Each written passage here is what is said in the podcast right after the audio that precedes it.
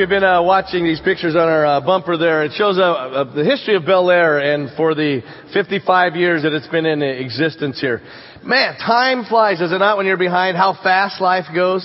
I uh, love my friends told me uh, about he went to a reunion. And isn't it funny how when you haven't seen people for a while, how they change, how you look good and they don't? Have you noticed that? Or he's a dentist uh, back in Colorado, and he said that he was one day a new uh, client came in, a patient, and sat down and he started asking her some questions. You know, dentists only ask you questions when they have stuff in your mouth. You know, that's the thing. And he started to ask where she is from, and she said, I'm from here. And he said, really? Uh, where'd you go to school? And she said, I went to Central High. And he said, really? When did you graduate? She said, in 1975. And he looked at this older looking woman. He said, really? I was there in 1975. And she looked up and said, really? What'd you teach? We all, from the inside out, have to learn our lessons. One of them is knowing when to keep the mouth closed. They said that life is not fair. It gives you the test first and then the lesson. That's true if you have a low learning potential. The wise person learns from their mistakes. The really wise person learns from the mistakes of others. You don't have to make every mistake in the world to learn from others and take notes and say, don't do that. Jesus, as he was addressing his disciples, and when they're asking who is the greatest, brings these children up and he points out something to them. That you need to take care of them. And teaching children, whether they are little, whether they are old, is the art of discipline. Discipline is simply postponing gratification. You choose not to feel good in the moment to feel greater later. That's what discipline is about. The book of Hebrews said it's for discipline that you have to endure. God is treating you as his own child. Discipline isn't about being mean. It's about doing something of less value for something of a greater value. When an athlete postpones gratification for the moment, when she's working out so hard, just wants to quit and she does another lap, and so that later on she can be happier to be a champion. I told you before I love what Tom Landry said he said as a coach of the Dallas Cowboys, he said, my job is to make really big men do things they don't want to do so they become who they want to become. Champions. They don't want to do those laps. They don't do that. My job is to get them to do what they don't want to do so they can become that. That's discipline. Think of the discipline of an artist. Think of a discipline of a musician. TJ and Noah and the band, they didn't just pick that up as children. They have to take the time and Mark on the drums to take the time to be able to perfect that. The discipline of an investor. They used to have those in America. Investors that invest rather than just day trading to be able to say later on, I'm going to get a return on that that's greater. We have a person who's an inventor here in this church, and he says the frustrating thing for his job is you have to keep going over the same failed experiment time and time again, because later on, you know, it will work. Thomas Edison, they said, tried it over 10,000 times before he found the filament for the luminescent bulb. And he asked it about 9,000. They said, they failed 9,000. He says, no, I know 9,000 things that don't work. I'm going to keep going at this. That's discipline. Or the discipline of a family. The kick is in a family. You raise your threshold for not your pain, their pain. If you love your family members and you're committed to them, it's not just about you going through painful times. It's about letting them go through painful times and not rescue them. You don't do your homework for your children if you love them because they'll never learn. You don't step in and try to live someone else's life. And here's the whole point of what Jesus is saying in our passage this morning. You can't live somebody's life for them. But you and I can live our lives that stack the odds and they're winning or they're losing if they choose that. The good news is you and I can't live somebody else's life for them. Even if we love them with all of our heart, you can't live their life for them. But you and I have a responsibility of how we live our lives. For those that are behind us and those that are right next to us. And how you get them ready, giving them a fighting chance in this crazy world of conflict between good and evil, is you invest in them. You invest the capital relationally, financially, and spiritually. And when you invest in lives in that way, it yields a harvest, which is, Christ said, tenfold, a hundredfold, a thousandfold. Because it's not up to our job to make it grow, but it's our job to be able to plant the seed. And Jesus, when he points this out, it's this fascinating insight into this life that you and I live. Well, you see what Christ said. The disciples are saying, who's the greatest? What rabbi is Jesus going to mention? Is it going to be a prophet? Is it going to be King David? Is it going to be Solomon? And the boys completely were shocked, blew them out of their sandals because Jesus stops, gets a little kid and brings him up and says, unless you become like this child, not childish, but childlike, you'll never make it. And by the way, this is the greatest in the kingdom. And then he has this weird warning. But then he goes along, and as long as he's on that, he talks about the greatest thing that you can give a child are two parents that love each other. Turn with me over to Matthew into the 19th chapter. It's on page 800 in your Pew Bible there. That the good news is that we are to invest this capital into people, and it starts with mom and dad. 19.1. You know, he's talking about forgiveness. You gotta forgive, you gotta forgive, you gotta give. And of course, the next thing he'll bring up is what? Marriage. When Jesus had finished saying these things, he left Galilee and went to the region of Judea beyond the Jordan. Large crowds followed him and he cured them there. Some Pharisees came to him and to test him, they said, is it lawful for a man to divorce his wife for any cause? I pause. Now why'd they do that? Well, divorce was more common in the first century Judea than it is today in America. Under the Talmud and the teaching, if you were going to divorce your wife, you had to three times say to her, I divorce you, I divorce you, I divorce you. Couldn't be just once in case you were in a bad mood. You had to really mean it. And it was done. In fact, there was a, debate between Hillel and Shammai, the two schools of questioning on what are the grounds of that. Of course, adultery would be one. But adultery means that you'd be embarrassed public. So what if she embarrassed you in public by a bad meal? And one of the rabbis actually said, if she embarrasses you in any way, you have the right to divorce her. So they come to Jesus. Why would they test him with this? Because they obviously think Jesus is big on this family thing. Look what he, verse 4. He answered, Have you not read that the one who made them at the beginning, male and female? And he said, For this reason a man shall leave his father and mother and be joined to his wife, and the two will become one flesh. So they are no longer two, but one flesh. Therefore what God has joined together, let no one separate. Pause. What he's saying is, I can't talk to you about divorce. You don't even get marriage. You don't get the teleological, the 50 cent word meaning the purpose and the epistemological, the basis of why God created it. Two people becoming one. This is the beauty and the wonder of what God has done. You want to talk about the death, you don't even understand the life. But they're ready for Him. Okay. Then why they said, verse 7, did Moses command us to give a certificate of dismissal and to divorce her? Pause, and if you look up in Deuteronomy, Moses says that when you divorce your wife, now notice it's the man alone that has legal rights, the female does not. And Moses was actually being as a co, uh, compared to the Canaanite culture they were coming into, saying, you need to be able to do this in a classy way and to be able to do this. And so they said, what do you mean you can't divorce? Moses told us to do this. Who do you think you are? Jesus is just warming up. So he says, verse 8, it was because you were so hard-hearted that Moses allowed you to divorce your wives. But from the beginning it was not so. And I say to you, whoever divorces his wife except for unchastity and marries another, the implied, he is the one who commits adultery. The disciples hear this and they go, Shazam. If such is the case of a man with his wife, it's better not to marry.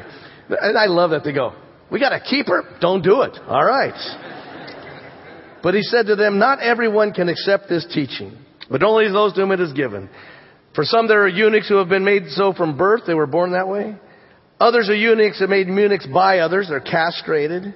And others are eunuchs who have made themselves eunuchs for the sake of the kingdom of heaven. Let anyone accept this who can. Now what Jesus is saying is marriage is not salvific. That's not what saves you. That's not the whole purpose of life.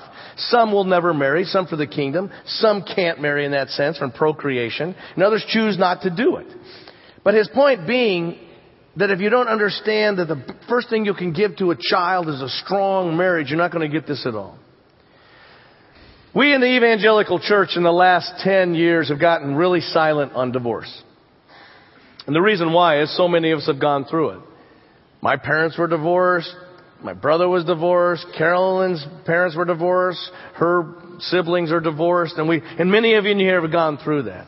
And so what we wanted to say in God's grace is to say we need to respond and not stigmatize people who've gone through divorce. That's very true. But God says when two become one, you do not leave that person without it costing you something. I preached on this one time and a woman who had gone through a divorce went home and committed suicide and left a note saying because of what Mark said today. And I said, I'm never going to preach on that again. And then I said, no, that's not so. First of all, she left behind two kids and it was really a cheap shot and I, not to belittle the horrible pain and darkness she was going through. But what God is saying is when I bring you together, that you stay together. Now, it's tough to do because there's this friction that goes on in marriage and there's disappointments and anger and need to forgive. I told you I love that woman that came to the pastor and said, I'm leaving my husband. He said, but you said you'd take him for better or worse. She said, I know, but he's a lot worse than what I took him for. I'm out of here. I tell you that. and what is happening is that Jesus saying, you don't understand the life that is taking place. I told you before, the Romans were really creative in punishment. There was a procurator in present day Turkey in Asia Minor who came up and under his province, if you committed murder, this was his punishment. He would take the corpse of the person you murdered and chain it to you for six weeks. Then he would execute you. I mean, he's going to kill you anyway, but for six weeks, you had to stay tied to the person you killed. I mean, that's pretty creative, is it not? To remind you of what you've done. And there's a lot of people in marriages that are dragging around dead corpses thinking that is honoring God, and I think there's a time that they need to bury them. Having said that, you bury something before it's dead, that's called murder. And God takes the death of a relationship on the level I think is the death of an individual. Now, this surgery, when you come together, there's, it is such a tough surgery. And those of you who have gone through it, God says, I hate divorce in Malachi, but it's interesting, He never prohibits it. Nowhere in the Mosaic covenant, nowhere does He say, thou shalt not divorce. He says, thou shalt not commit adultery, but He doesn't say, thou shalt not divorce. So why would He not prohibit it and yet say that He can't stand it? And He can't stand it for all of you that have been through divorce or listening online, is because you know how it tears your heart out. Because Jesus says He's a tragic realist. Because of your hardness of heart, He allowed it. Some people think it's such a radical surgery like conjoined twins. It's not like dissolving a partnership. That to do that is so risky never to do it. Others say, no, if you don't divide, someone's going to die in this. And in abusive situations, I think you forfeit your right to be in that marriage. I absolutely do. But having said that, what this is getting around to, Jesus is saying this on the echo of forgiveness and children and loving and coming alongside. And it doesn't glorify God to be in a relationship where it's mutually destructive and somehow saying, well, because we're staying together, this honors the Lord. God is much more grace filled than that. But He says, but don't devalue this marriage thing. You know, some of our early uh, founding fathers and some of the mothers, you know how they died? Because medicine in colonial days, have you ever heard of bloodletting? A barbershop pole, you know, has it red and blue around that because that's where you could go in. They thought you got sick because your blood was old, so you'd go in periodically and they'd cut you open and bleed you, and they died from that. Americans have this view that we're relationally bloodletting. We get tired and we just let the old blood out, and we're killing ourselves in that sense. And this is a cheery message, but so what God calls us to do, the good side of that is the power that He has to be able to oversee and to care. Husbands loving wives and wives loving husbands, the greatest thing that you can give to a child. And that's why so many of you that are single moms and dads, we as the family of faith. Notice Jesus says to the disciples, these kids are your responsibility. They weren't their kids. Their kids are back home. They're traveling Jesus. And he says, you need to disciple these kids and care for them. And that's also true of those that are young spiritually and yet they're old age wise then that's one of the great privileges that we have to come alongside. And how do you make a child stumble? Let them raise themselves. Jesus says it's a bad day when you do that.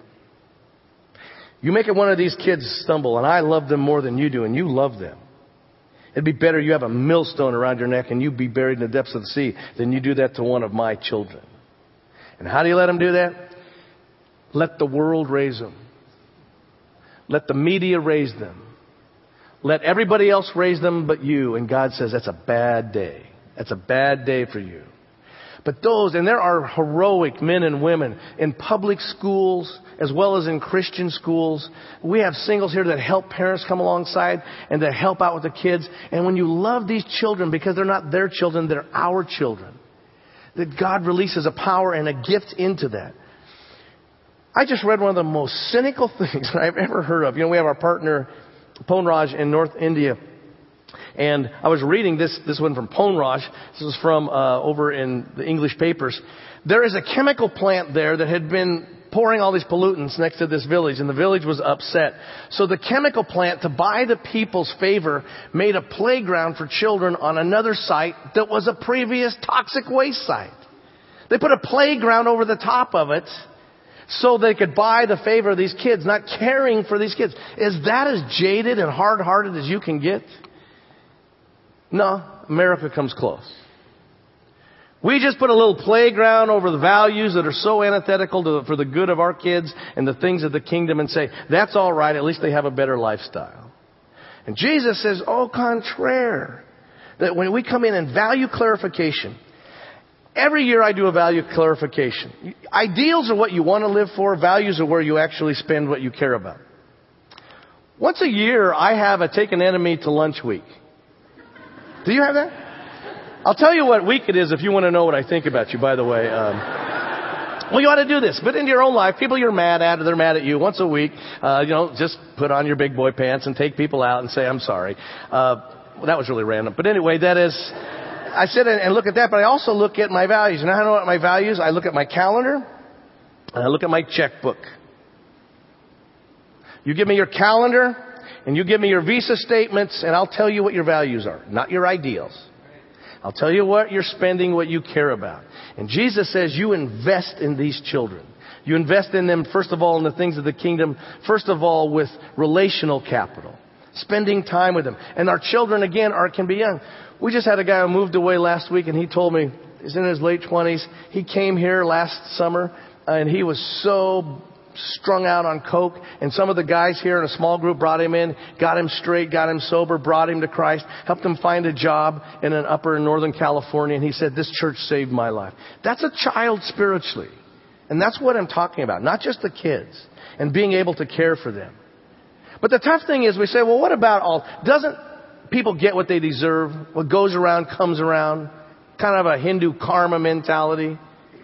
And isn't it because I was told before it was a kind of a fad in the last 20 years theologically, generational curses? Didn't God say in Exodus, I will visit the iniquities of the fathers upon the sons and the grandsons? And isn't it because my life stinks because my grandparents has a curse? And if I could just get rid of that curse, my life would be alright? Israel was saying that. Turn over to Ezekiel, to the 18th chapter. It's on page 685 in your Pew Bible. And this same question comes up. Now, as you know, an Israelite is someone who's in the land before the exile. Sons of Jacob. They belong to the land. Judaism, from the tribe of Judah and Benjamin, when the Babylonians took them in exile, and how did they worship, became Jewish. Israeli, by the way, is a nationality. There are a million Arab Israelis. But this is the first of Judaism. Ezekiel is a great book. You ever read it? It's the most bizarre book in the whole Bible. It's got all this weird imagery and all this stuff. It's just profound. And so they're saying, we're in captivity because our parents messed up. Look at verse 1. The word of the Lord came to me. What do you mean by repeating this proverb concerning the land of Israel? The parents have eaten sour grapes and the children's teeth are set on edge. You know what that means? Dad bit into a lemon and I got a pucker. My old man messes up and then we gotta pay for it. Where's the justice in that? God says, as I live, says the Lord God, this proverb shall no more be used by you in Israel. Know that all lives are mine. The life of the parent as well as the life of the child is mine. It is only the person who sins that shall die. Look over in verse 19. Yet you say, why should not the son suffer for the iniquity of the father? And they're, they're pointing out what God didn't you say back in Exodus? And God says, if the parent sins and the child doesn't, the parent pays. If the parent is righteous and the child sins, the child will pay. Everybody stands before me. And I know some of the best parents that have had the worst children. And I know some of the worst parents that have had great children before. And what God says is, yes, you do have an influence on them, but everybody stands before me. And that's why it's so important that we invest into them. That we invest in the sense of relationally, of caring, respect. This uh, year, it's the 50th anniversary of Maslow. Any of you have had Psych 101's hierarchy? Came out with that? Remember, at first there's physical needs, and then there's emotional needs, security needs, then there's relational, then there's self-actualization. It was a big revolution back in psychology in the 1950s. Uh, the rabbi said in the first century BC, Ein lachem, ein Torah. No bread, no teaching. What they said is if somebody's got a hungry stomach, you can't teach them about the things of God. You take care of their physical needs first, and then their spiritual needs. And we in America are really great about taking care of the immediate needs and the educational needs. It's the spiritual needs of this next generation. And by the way, this is the best time to have kids and to raise them because God is raising up, I'm telling you, I think the greatest generation that this world has ever seen for Him. I totally believe this. God is pouring out and raising up such talented, dedicated young lives. And this is a remarkable time to be alive. We also need to be able to pour into them financial capital. It's an interesting, uh, when I was over in England looking at the question of capitalism. And because everybody has lost so much money around the world, everybody's really flipping out about this. You know, the basic truth of capitalism is we spend money we don't have to buy things we don't want to impress people we don't like. It's kind of our economy. And the idea is that capitalism has been based for so long on underpriced commodities. That the colonial empires went and strip mined the world and brought them down and got stuff cheaper than it was worth. And then slavery, underpriced commodities. And then the last 50 to 80 years, debt an underpriced commodity, and the chickens have come home to roost. And the question is, what is the real value out there? Do you know we have such underpriced commodities over here in our Christian education and our student ministry? As well as some of our elderly that are here that have such a wealth in them just sitting there, and we're not taking advantage of that. Well, we need to invest in them and financially to help out. How do we create that? You know, in, in three weeks we're going to be having our Ingathering Sunday. It's a great time where you pray before the Lord, and I'll never tell you what to do. That's between you and the Lord. What you want to commit to Bel Air for this next year to help. And we got some incredible opportunities. We got a lot of burdens right now. We really do. You know, we first of all have to do things like our student ministry over here. We got all these students coming. We got to be able to get the facility large enough for them. This roof, by the way, not to freak you out or anything, uh, it's 20 years old and it's falling apart. And I'm told that rain comes back every year in California. Is that true? And we gotta repair that. We've lost so much staff because of staff cuts, because of the budget cuts, because of the finances. And ironically, we have more people coming now giving their life to Christ. And we need some shepherds to help teach you to teach and disciple them. And that's the opportunity right now. And, on, and Ingathering Sunday is a fun Sunday. It's not a guilt thing. I mean, I should bring a little child up here and say, what's your name? Annie. Annie, do you love Jesus? Yes. What happens if you don't have any teachers? I'll go to hell. He said, Do you want Annie to go to hell? Um, we're not going to do that. That's craziness. You guys are adults. But what we are going to do is to say, what is the Lord asking you to be able to do to help out? And invest in them, invest in them, invest in these lives. You guys are incredible. I just had a pastor tell me we're getting ready for our Lenten series. He said, you know what LA needs? I said a lot what he says. They, we need about a dozen Bel Airs. This is another pastor of a large church. And I said, well, why is that? And he said, because of the things that you are doing in connecting churches together and help, it is making such an encouragement to our congregation. And so the ministry, the vital ministry you have of being able to give to the Lord with joy and the spiritual capital, to give them faith. I mean, the world's freaking out. You think it's freaking out now. You haven't seen anything yet. Buckle up. It's going to be Mr. Toad's wild ride out there. But to have the faith to say, God will take you through this. To give them a hope. Not just, well, I'll just make some money and get high and have some friends, a little pleasure, and then I die. No. There's a living hope. God is working in you. And this world is not the very end. There's a glory that's waiting besides helping here. And above all, a love. To love the Lord your God with all your heart, soul, strength, and mind, and to love your others and love yourself. And teaching young Christians to be able to handle the frustrations and afflictions. I'm just like you. I'm always saying, God, I serve you. How come my life has these pains in them? Jesus told the, one of the shortest parables is the pearl of great price. That a pearl hunter went out and in finding a pearl of great price, he sold all that he had and purchased the pearl. End of parable. What about this pearl thing? Love this old poem. There once was an oyster whose story I'll tell, who found that sand had gotten under his shell.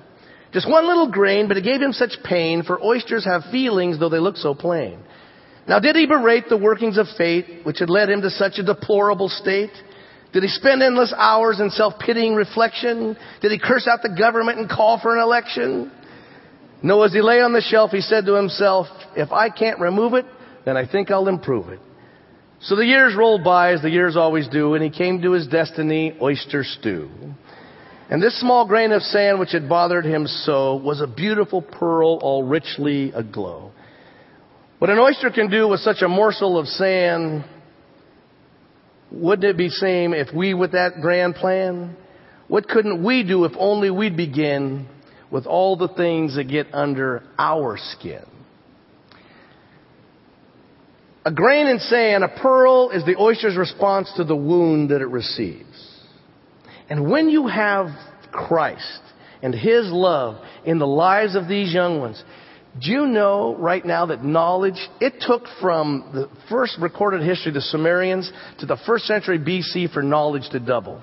It took from that to basically the Renaissance for knowledge to double. It took from that to 1900 for knowledge to double. Do you know that knowledge is doubling right now every six and a half years?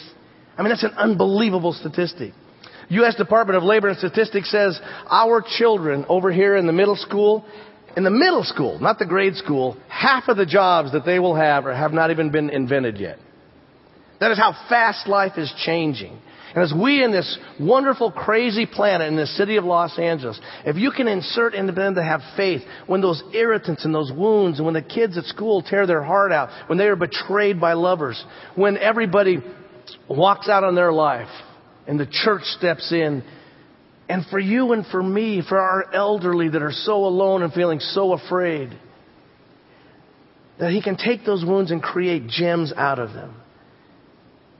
It's remarkable to me. It really is. I just, though I get tired of so much of life never changes and stuff, I never get tired of seeing the power of God in people's lives.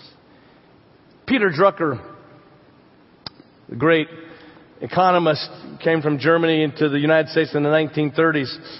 I was at a lecture that he was at in 1990 and he said, when I first came to this country, it had a very healthy culture and a very sick economy. And now it has the reverse in 1990. It had a very sick culture and a healthy economy. Hey, boys and girls, we're sick in both areas this morning. The economy stinks and the culture stinks. What a great time to be alive. You know, and I didn't drink anything funny for breakfast. What I mean by that is that God in these moments and these opportunities, if you look back over history, it's when God moves the best when we finally say to God, you try it. And he smiles and says, Thank you. I think I will. And in our own lives, when we have this ability to be able to see this kind of love, you know how you help a child find Christ or a student or a young adult or somebody in the middle ages or an elderly person whose heart has been so broken by life and betrayed? Easy. You love them. As you always say of children, first they learn to love my teacher, then I learn to love my teacher's God. First they learn to love you, because you care about them. Then they learn to love your God. Remember Naomi and Ruth we talked about. Naomi, her daughter-in-law, who her sons had died, and she said, I'm going back to Israel to serve my God. And Ruth said, I want your God. If you love me the way you have, I want your God. That's what evangelism is. And even the kids of this world that they have in front of us. When I was uh, back in Detroit, our associate pastor of caring uh, told me a remarkable story. There was a woman there and she gave uh, birth to a son and he had a disease. I forget what it was, but they said he's not going to live more than a year. And so the parents obviously loved him. He lived not only a year, he lived to three and a half. And she taught him as a little boy the Sunday school lesson. She came to church all the time. And she taught him the 23rd Psalm on hand, his hand and say, The Lord is my shepherd. And the thumb was the shepherd and they, she'd put her hand around it like a shepherd hugging and hold him and hug him and he would giggle. And she would teach him this all the time. The Lord is my shepherd. She walked in um, one morning and he had died. Totally unexpected. Hadn't been showing any symptoms or signs. She said that when she found him there in his crib, he was holding his thumb. Who gives that love? Who gives that peace, that assurance? It's us. And we don't need to save anybody. That's the Holy Spirit's job. And we can't live their lives for them. You don't need to. God is very much there for them like He is for you and me. What we do need to do is invest in the next generation relationally. Take the time. And the next generation, I say the people we're working with and in the studios and in our classrooms and those that are sitting there on the block next to us, to be able to invest in them financially. I mean, everybody's out of money and everybody's asking for money, but to be able to pray about, say, Lord, I want to help you to get the good news that nobody else will get to them, to this next generation. And above all, to invest in them spiritually, to teach them how to love and how to laugh and how to trust. And they asked him, who is the greatest in the kingdom? And he took a little child and placed him in his midst, and I said, truly I say to you, whoever humbles himself as this little child, is the greatest in the kingdom of heaven. Not childish, childlike, just trusting. Smart words. Let's do it. Let's pray. Father God, we thank you that you have loved us and you have given us life. And Lord, we have so many pains and aches and struggles. God, compared to our brothers and sisters throughout world history and around the world, we are so spoiled. But Lord, you understand us and you love us. Father, I thank you for this great privilege of being able to invest in the next generation. Lord, I think you're raising up the greatest generation this world has ever seen. I really do, because I think, Lord, it's going to be the last generation. But Lord, I pray that as we continue to realize that you love us, the Lord, we can never out sin your love. We can never run away from you, that you don't come and hold us in those big, strong arms and whisper to us of the things that you have planned. And so, Lord, as we come before you now with our tithes and our offerings, pray you bless the gift and the giver alike, that Christ might reign more fully. For his sake we pray. Amen.